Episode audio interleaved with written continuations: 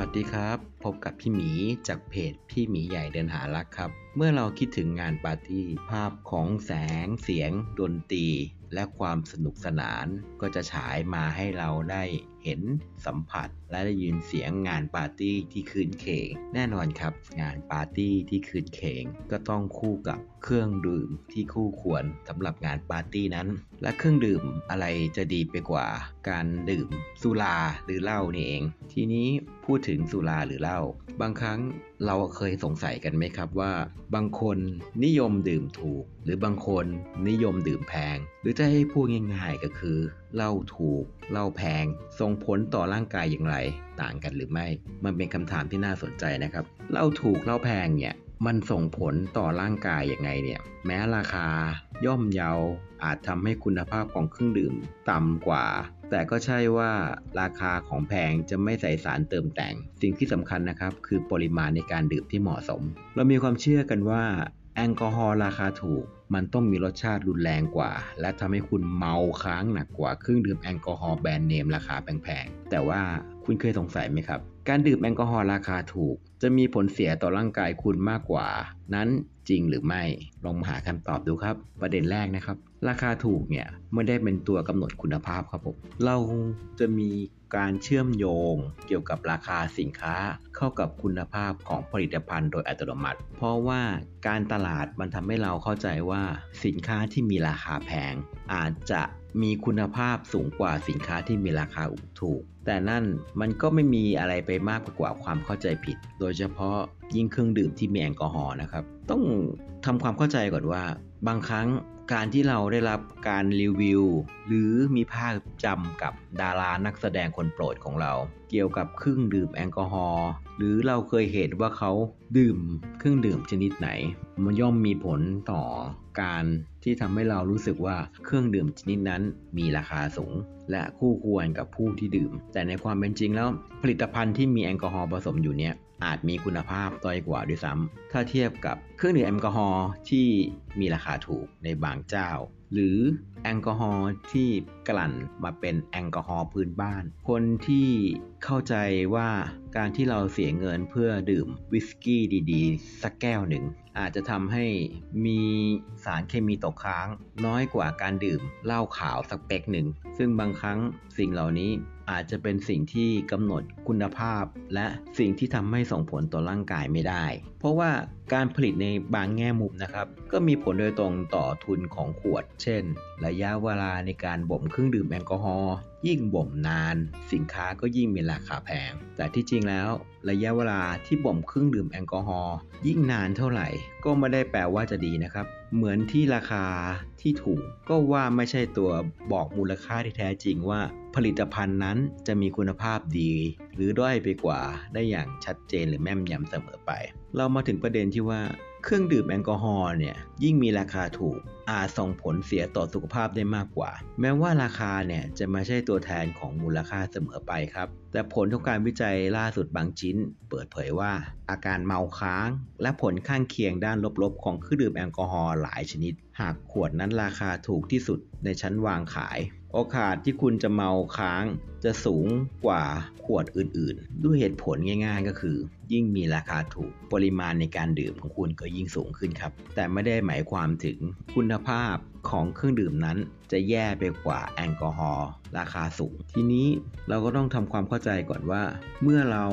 ดื่มเครื่องดื่มแอลกอฮอล์ราคาถูก และเรารับไปในปริมาณที่มาก ความเป็นจริงก็คือเครื่องดื่มแอลกอฮอล์ราคาถูกนั้นอะอาจส่งผลเสียที่อันตรายมากกว่า มีงานวิจัยบางชิ้นแสดงให้เห็นว่า เครื่องดื่มแอลกอฮอล์ที่มีส่วนประกอบของคอนเจนเนอร์สูง เช่นเหล้าดำจะทำให้มีอาการเมาค้างรุนแรงมากกว่าค็อกเทลที่มี congener น้อยกว่า โดยทั่วไปแล้วเครื่องดื่มแอลกอฮอล์ที่มีราคาแพงกว่า มักจะใช้กระบวนการกลั่นหรือกรอง เพื่อขจัด congener เหล่านั้น ซึ่งตามทฤษฎีแล้วยิ่งกลั่นมากเท่าไหร่ ของเหลวก็จะยิ่งมีความบริสุทธิ์มาก นั่นหมายความว่าอะไรครับ นั่นหมายความว่ายิ่งใช้กระบวนการกลั่นทับซ้อนมากขึ้นเท่าไหร่ ย่อมต้องใช้ต้นทุนสูง เครื่องดื่มแอลกอฮอล์ที่บริสุทธิ์เนี่ยจึงมีราคาที่สูงมากกว่าเครื่องดื่มแอลกอฮอล์ที่มีกระบวนการกลั่นแค่ไม่กี่ครั้งแต่อย่าเพิ่งคิดไปว่าเครื่องดื่มแอลกอฮอล์ราคาถูก จะมีส่วนผสมที่ไม่ได้มาตรฐานนะครับ เพราะว่าในกรณีที่ผู้ผลิตเนี่ยเขาตัดสินใจที่จะผลิตสุราที่คุ้มต้นทุนมากขึ้น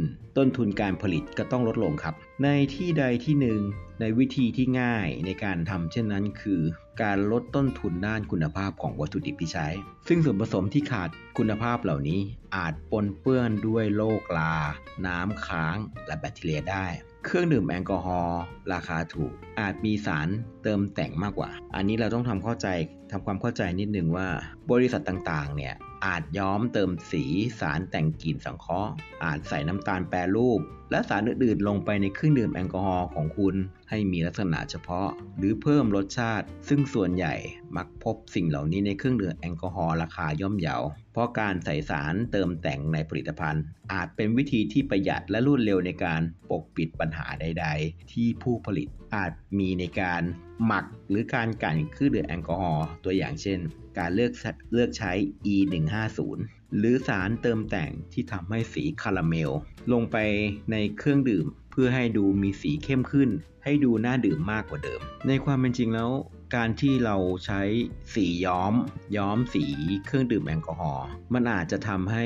เครื่องดื่มนั้นดูน่าดื่มมากขึ้น แต่การวิจัยเบื้องต้นพบว่า สีของเครื่องดื่มแอลกอฮอล์นี้อาจเป็นอันตรายต่อสุขภาพของเราได้ โดยมีการวิจัยใน International Journal of Occupational and Environment Health พบว่าสีย้อมอาหารหรือเครื่องดื่มที่มีความสัมพันธ์ที่จะทำให้เกิดสารก่อมะเร็ง ความเป็นพิษต่อพันธุกรรม และทำให้เกิดการแพ้รุนแรงแบบฉับพลันได้ อย่างไรก็ตาม เรื่องนี้ยังมียังต้องมีการศึกษาเพิ่มเติมในมนุษย์ เพื่อทำความเข้าใจให้ดีขึ้นอีก แต่นั่น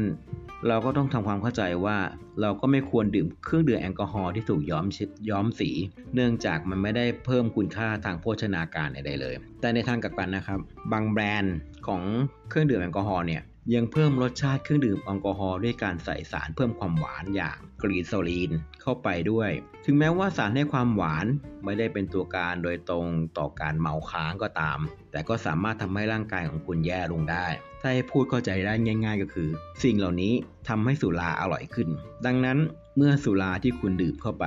มีรสชาติที่ดีและกลมกล่อมมากขึ้น ร้อยทั้งร้อยครับ ทุกคนย่อมมีแนวโน้มที่จะดื่มมันมากขึ้นด้วยเช่นกัน แล้วก็เกิดคุณจิบของหวานจงติดเป็นนิสัย นอกจากจะปวดหัวเพราะน้ำตาลที่มากเกินไปแล้วยังสามารถเพิ่มการอักเสบในร่างกายได้ด้วย อย่างไรก็ตาม เครื่องดื่มแอลกอฮอล์ราคาแพง ก็อาจเติมสารเติมแต่งต่างๆ เพื่อให้รสชาติอร่อย หรือดูสวยงามน่าดื่มด้วยเช่นกัน ตอนนี้สิ่งที่สำคัญที่สุดก็คือปริมาณที่ดื่มสำคัญมากกว่าคุณภาพครับ ถึงตรงนี้ เราจะรู้ว่าคุณภาพของเครื่องดื่มแอลกอฮอล์ที่ต่ำจะส่งผลเสียต่อร่างกายได้ แต่เมื่อเทียบกับปริมาณการดื่มแล้ว ปริมาณที่มากมีแนวโน้มที่จะก่อให้ก่อให้เกิดผลเสียมากกว่า เพราะนอกจากการปวดหัวและการเมาค้างแล้ว การดื่มเครื่องดื่มแอลกอฮอล์ยังทำให้เกิดอาการต่างๆ อย่างวิงเวียนศีรษะ หัวใจเต้นเร็ว ไม่สบาย ไม่มีสมาธิ ไวต่อแสงและเสียง กระหายน้ำ รวมถึงคลื่นไส้และอาเจียนได้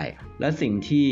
สำคัญที่สุดก็คือ ยิ่งเราดื่มหนักเท่าไหร่ ก็ยิ่งส่งผลต่อสภาพจิตใจและอารมณ์ของเราได้ทำให้เกิดสภาวะเสี่ยงของอาการโรคซึมเศร้า วิตกกังวล และหงุดหงิดได้ โดยสรุปนะครับ แม้การดื่มเครื่องดื่มแอลกอฮอล์ในราคาย่อมเยา อาจมีกระบวนการผลิตหรือใส่สารเพิ่มเติมที่ส่งผลกระทบต่อร่างกายมากกว่า แต่ราคานั้นไม่ใช่ตัวบ่งชี้คุณภาพทั้งหมดครับ เพราะผลิตภัณฑ์ทั้งหมด ย่อมผ่านการตรวจสอบจากหน่วยงานที่ต้องตรวจสอบคุณภาพความปลอดภัยของผู้บริโภคอยู่แล้ว ดังนั้นตราบใดที่คุณดื่มเครื่องดื่มที่มีแอลกอฮอล์ในปริมาณที่เหมาะสม ก็ถือว่าไม่เป็นอันตรายต่อสุขภาพ โอเค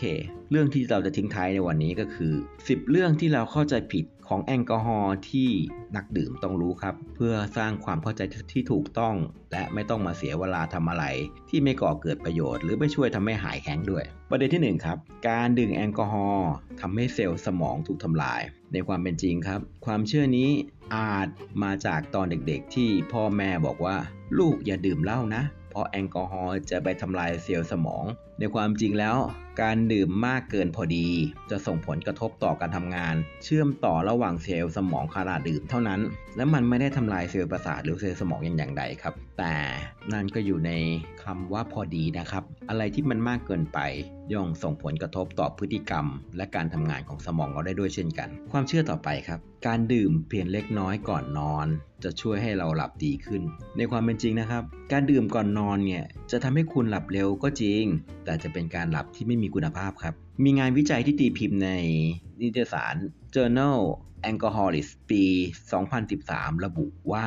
อลกอฮอล์จะไปรบกวนระยะเวลานอนหลับที่เรียกว่าแลมสลีฟหรือช่วงเวลาที่สมองจะทำการประมวลผลข้อมูลต่างๆ ซึ่งเป็นช่วงสำคัญที่สุดของการนอนหลับ ถึงแม้ว่าจะหลับได้เร็ว แต่ร่างกายอาจไม่ได้พักผ่อนอย่างเต็มที่ ความเชื่อต่อไปครับ เบียร์เป็นสาเหตุของพุงเบียร์ในความเป็นจริง เราต้องบอกว่าเรื่องนี้ ไม่จริงซะทีเดียว ถึงแม้เราจะรู้ว่าเบียร์หนึ่งกระป๋องเนี่ย จะอุดมไปด้วยแคลอรี่จำนวนมากที่ทำให้เกิดพุงน้อยๆ ที่เรียกว่าพุงเบียร์ แต่พุงเบียร์นั้นไม่ได้เกิดจากเบียร์เพียงอย่างเดียวครับ เพราะร่างกายสามารถรับแคลอรี่จากแหล่งอาหารอื่นได้มากมาย นอกจากนี้เบียร์ยังเป็นเครื่องดื่มที่มีแคลอรี่น้อยกว่าเครื่องดื่มแอลกอฮอล์อื่นๆ หรือแม้กระทั่งน้ำส้มบางยี่ห้อที่ซ้ำความเชื่อต่อไปครับไวน์ยิ่งเก่ายิ่งรสชาติดี ในความเป็นจริงครับ หลายคนเข้าใจ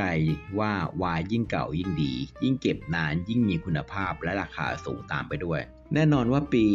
ผลิตที่แปะอยู่บนฉลากไวน์ย่อมมีความหมาย แต่ก็ไม่ได้หมายความว่ายิ่งผลิตมานานจะทำให้วน์รสดีตามไปด้วย เพราะไวน์บางประเภทจะต้องดื่มภายในปีที่ผลิต บางประเภทอาจต้องบ่มหลายปีกว่าจะได้รสชาติที่ดี ความเชื่อต่อไปครับ การผสมเครื่องดื่มชูกำลัง พวก Energy Drink กับแอลกอฮอล์จะยิ่งทำให้เมาหนัก ในความเป็นจริงครับ ความเชื่อนี้ไม่มีความจริงนะครับ เนื่องจาก เครื่องดื่มชูกำลังที่ผสมในเครื่องดื่มที่มีแอลกอฮอล์นั้น ไม่ได้เป็นตัวทำให้เมาจริง ๆ ที่จริง ๆ แล้วเมา